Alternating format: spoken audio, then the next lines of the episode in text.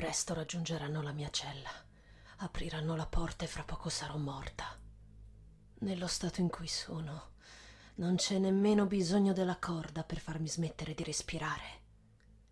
Le piaghe non si sono ancora rimarginate. Non riesco a nutrirmi. E la gamba che avevo mi pulsa in continuazione, come per ricordarmi della sua mancanza. Non posso più parlare. Mi è stato impedito di muovermi o di comunicare in qualsiasi modo durante il processo, ma le anime caritatevoli non possono certo sottrarsi dall'ultimo desiderio di un condannato, che nel mio caso è stato quello di redigere la confessione che adesso state leggendo. Non perché creda che ciò mi possa aprire le porte di quello che chiamano paradiso. Non ho grandi aspettative per il dopo. In compenso, desidero liberarmi da un peso che mi schiaccia molto di più di queste catene. Il pensiero che sia io, e io sola, a dover pendere da una corda nei boschi, mentre i veri colpevoli sollazzano in lenzuola di raso.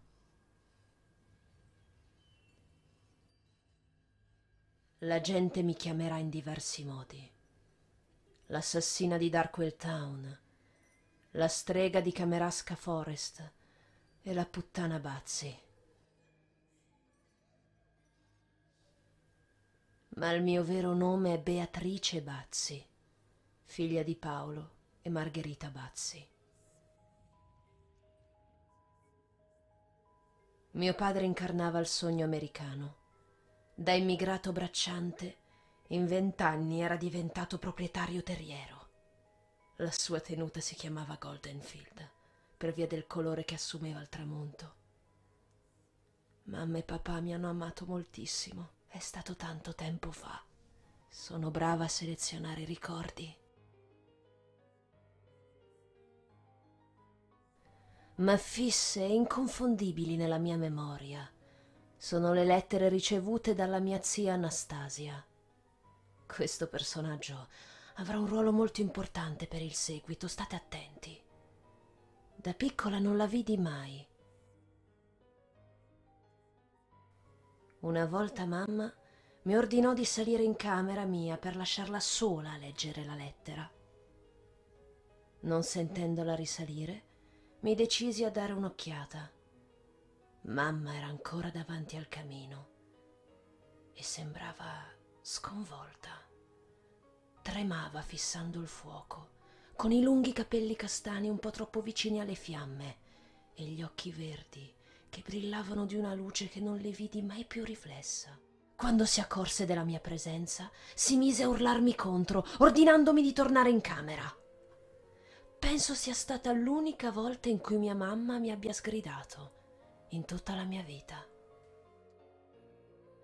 Ma prima di presentarvi zia Anastasia, devo parlarvi dell'episodio scatenante della mia rovina.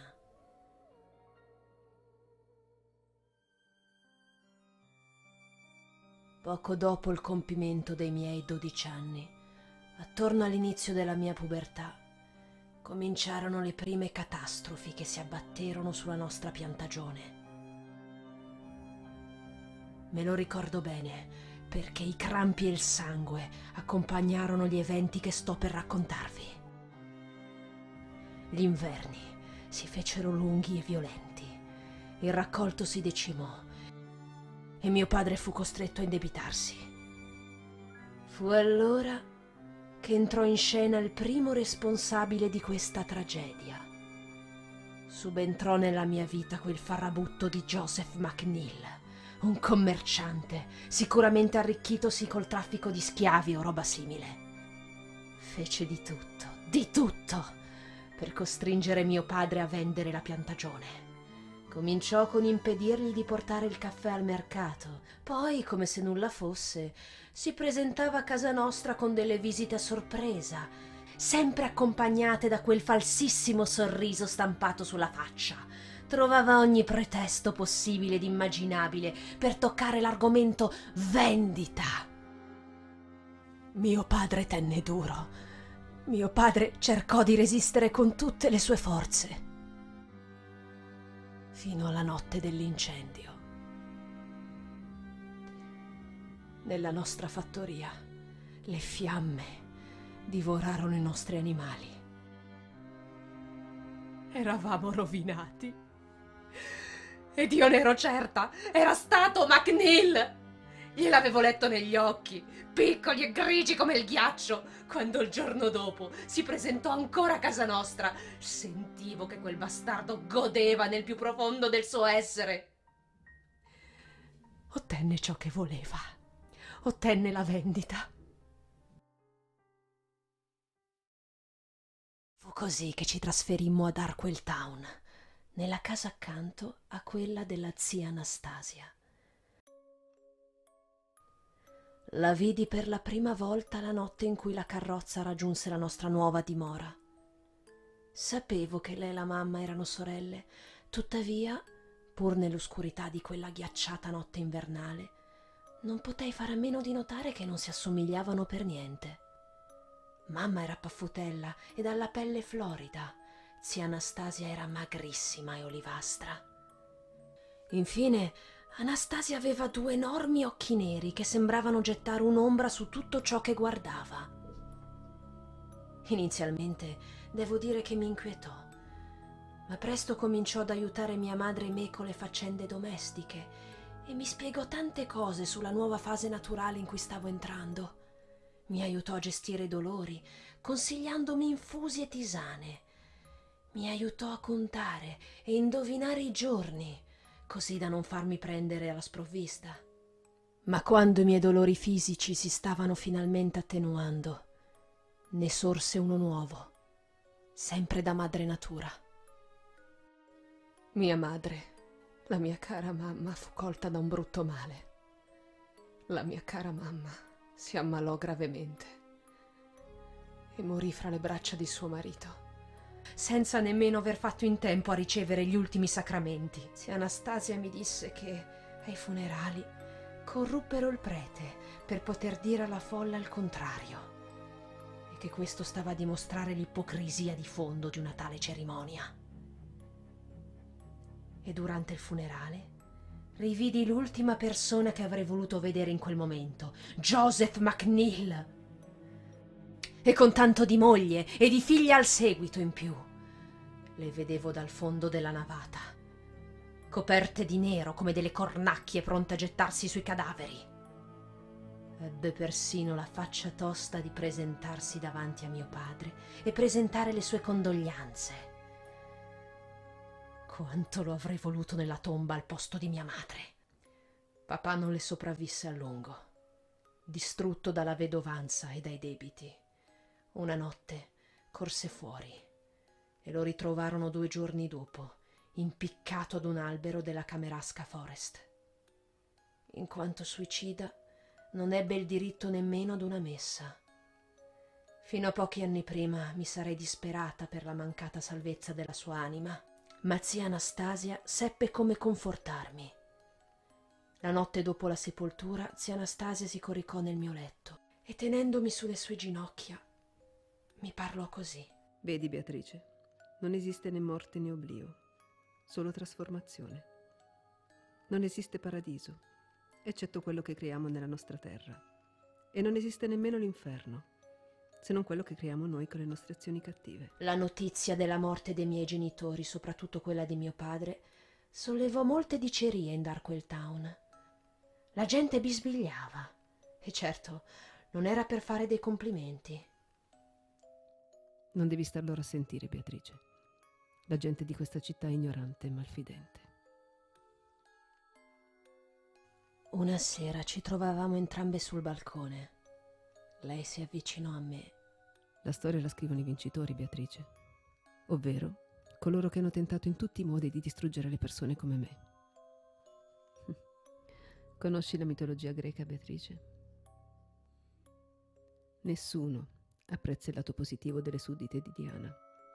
Nessuno apprezza le saggezze della nostra madre terra, né i poteri incredibili che questa ci offre.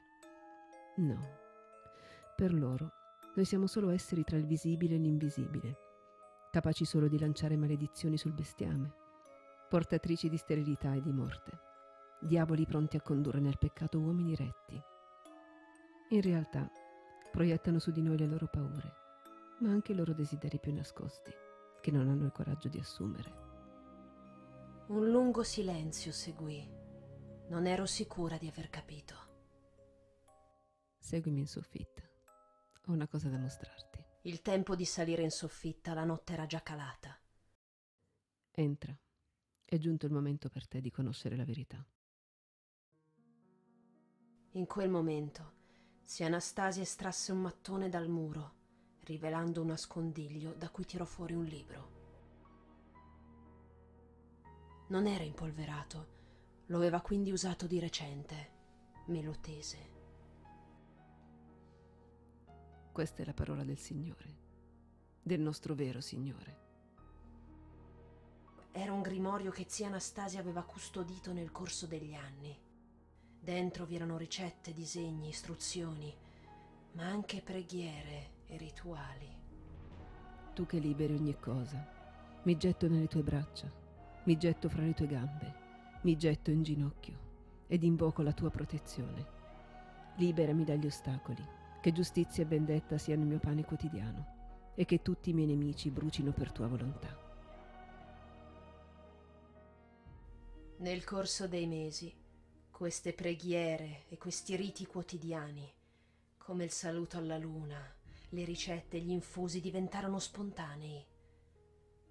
Arrivò infine il 28 ottobre, il giorno dei miei 16 anni.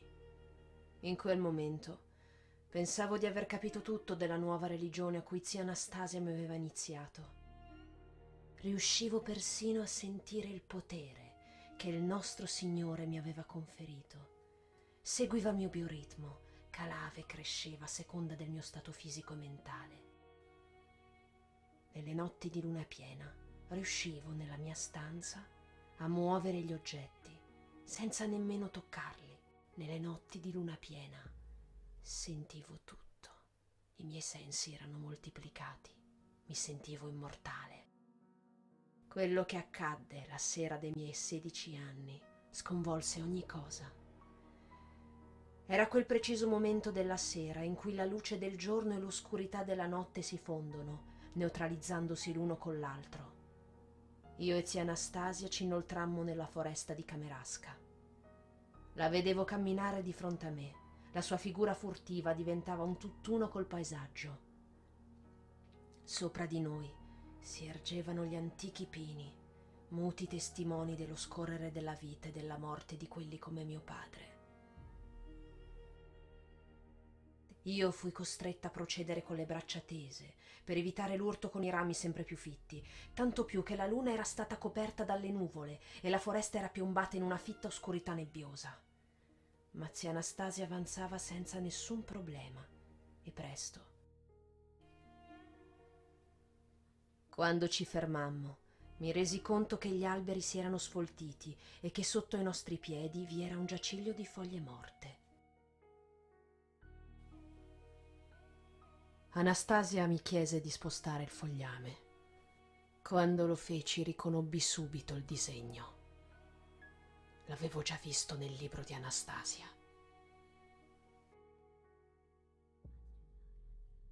sigillo di Archilacos era disegnato con ciò che mi sembravano delle pietre in un primo momento, ma che alla fine capì che erano ossa. Ossa di piccoli animali, ma pur sempre ossa, con attorno ancora la carne incrostata. La sentì appiccicarsi sulla mia pelle quando Anastasia, dopo avermi fatta spogliare, mi ci fece sdraiare sopra. Pensa a qualcuno che odi, Beatrice. Pensa a qualcuno che vorresti morto. Chiusi gli occhi e subito l'immagine di MacNeil si fissò nel mio cervello. Maledetto, possa tu essere maledetto in questo mondo e nell'altro. Pagherai per quello che hai fatto a me. Pagherai per quello che hai fatto alla mia famiglia.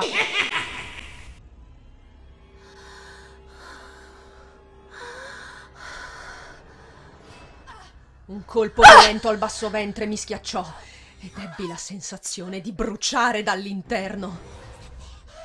Mi tenevano al suolo, mi tenevano da ovunque.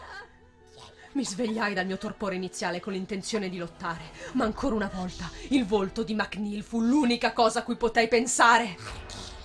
Quella era una vera lotta che si scatenava dentro di me, come se il corpo e la mente si lacerassero per diventare qualcosa di informe e selvaggio. Sarei sopravvissuta ad ogni costo. Sarei sopravvissuta per compiere la mia vendetta. Sentivo degli artigli conficcarsi sulle mie spalle, sulle mie braccia, sulle mie cosce, ma non provavo dolore, no, solo odio. E l'odio è l'unica cosa che mi tenne in vita. No! No! Ho fatto quello che mi chiedevate. Avevamo un accordo. Ve l'ho portata! Avevamo un accordo! E fu l'ultima cosa che udì prima di svenire.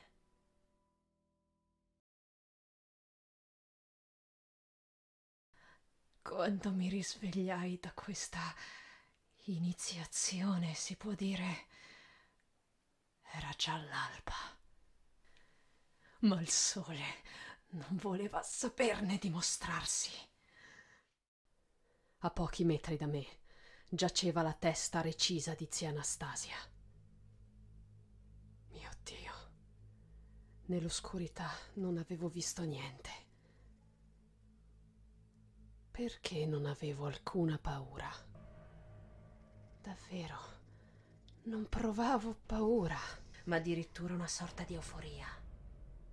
Non provavo più paura, vi dico. Non provavo più angoscia. Non provavo nemmeno freddo. Non restava nulla, tranne l'odio. E se si è pronti ad odiare, bisogna anche essere pronti ad uccidere. Era giunto il momento di testare questo magico dono del vero Signore e l'occasione non si fece attendere. Perché una squadra di soccorso composta da quattro uomini fu mandata a cercare me e Anastasia nei boschi. Non appena percepì la loro presenza, mi sdraiai sul terreno umido. Avevo reciso un pino con la sola forza del mio pensiero e uno dei ragazzi era rimasto schiacciato. Oh, quando mi avvicinai per godermi lo spettacolo, eh, mi accorsi che faticavo a mantenere la posizione retta. In più le mie unghie sembravano cresciute avevo anche l'impressione che i peli aumentassero.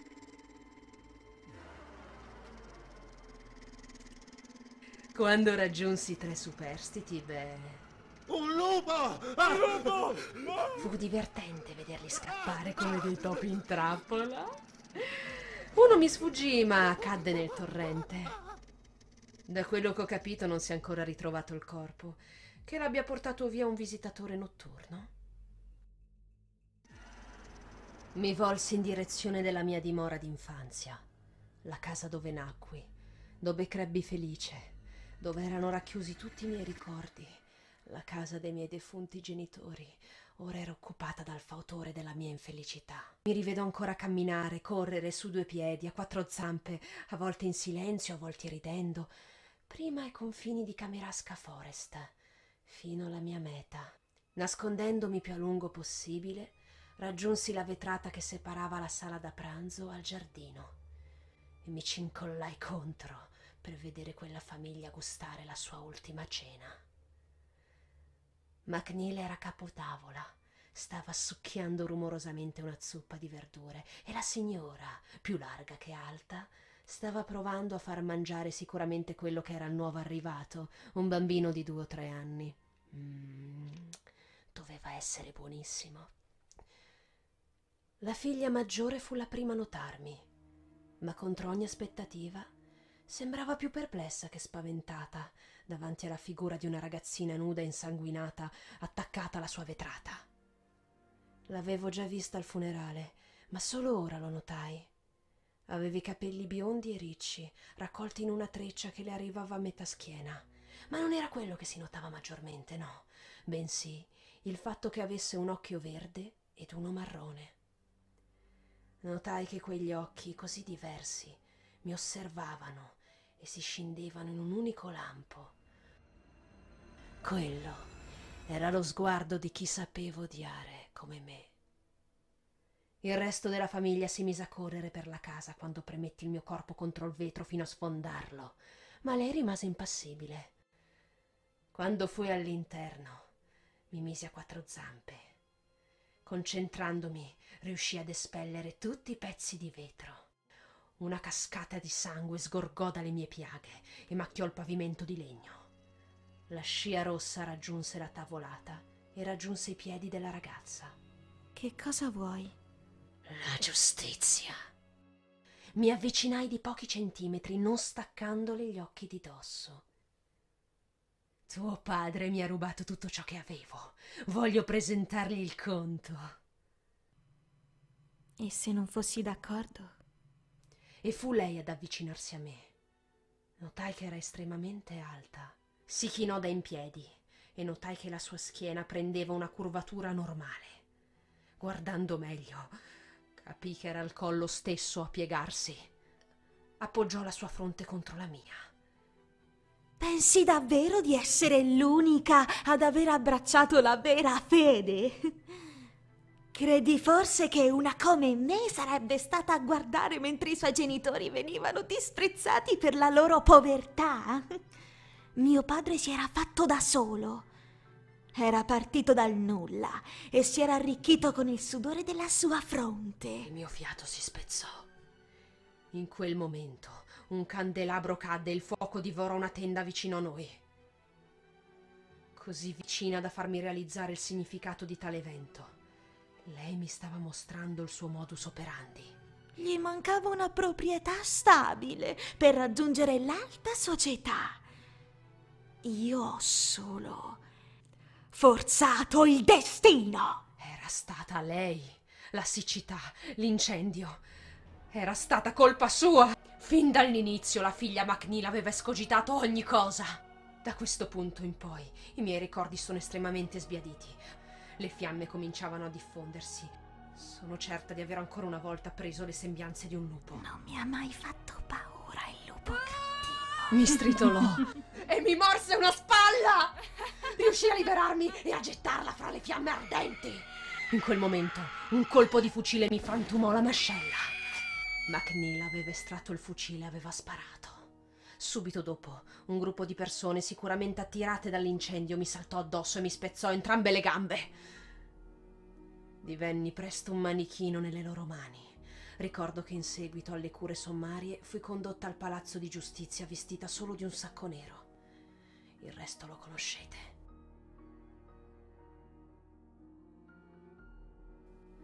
Mi attribuirono anche l'omicidio di zia Anastasia. Tra poco sarà finita. Il carceriere mi ha gentilmente portato una penna e dei fogli, convinto che voglia fare espiazione.